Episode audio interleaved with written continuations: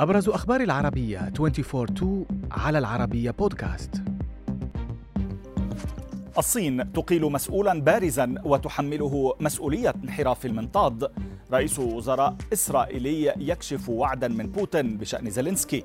مصرية تعيش بجوار قبور أبنائها منذ 33 عاما تروي قصتها للعربية. في آخر المستجدات حول قضية المنطاد الصيني أعلنت بكين إقالة رئيس هيئة الأرصاد الجوية في البلاد محملة إياه مسؤولية انحراف المنطاد إلى أمريكا. كانت طائرة مقاتلة عسكرية أمريكية أسقطت ما يشتبه بأنه منطاد تجسس صيني أثناء تحليقه قبالة ساحل ولاية ساوث كارولاينا الجنوبية. في نهاية درامية سلطت الضوء على تدهور العلاقات الصينية الأمريكية. في المقابل انتقدت بكين واشنطن لإسقاطها المنطاد واصفة الخطوة بأنها مبالغة واضحة في رد الفعل.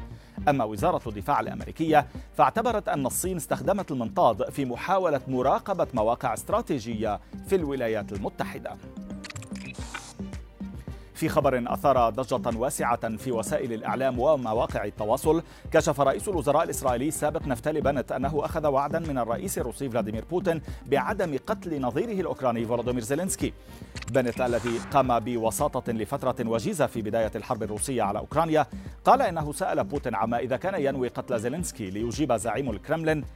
لن أقتله. مضيفا أنه قال له يجب أن تعدني بأنك لن تقتل زيلينسكي. فأجاب لن أقتل زيلينسكي.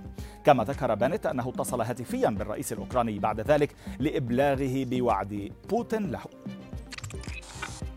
وإلى مصر هذه المرة حيث تفاعل رواد مواقع التواصل مع قصة مؤلمة لسيدة تعيش بجوار قبور أبنائها منذ 33 عاما في مدينة بني سويف جنوب البلاد.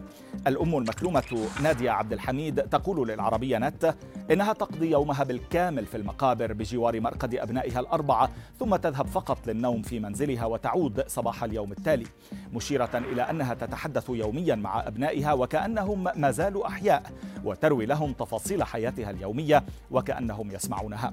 وأضافت السيدة أنها فقدت أبنائها الأربعة في حريق نشب بمنزلها إثر انفجار أسطوانة غاز في العام 1990 بعدما اشترت للمرة الأولى في حياتها تذكرة يا نصيب فازت طالبة كندية تبلغ من العمر 18 عاما بالجائزة الكبرى البالغة 48 مليون دولار لتصبح بذلك أصغر شخص يفوز في كندا بمبلغ كبير كهذا.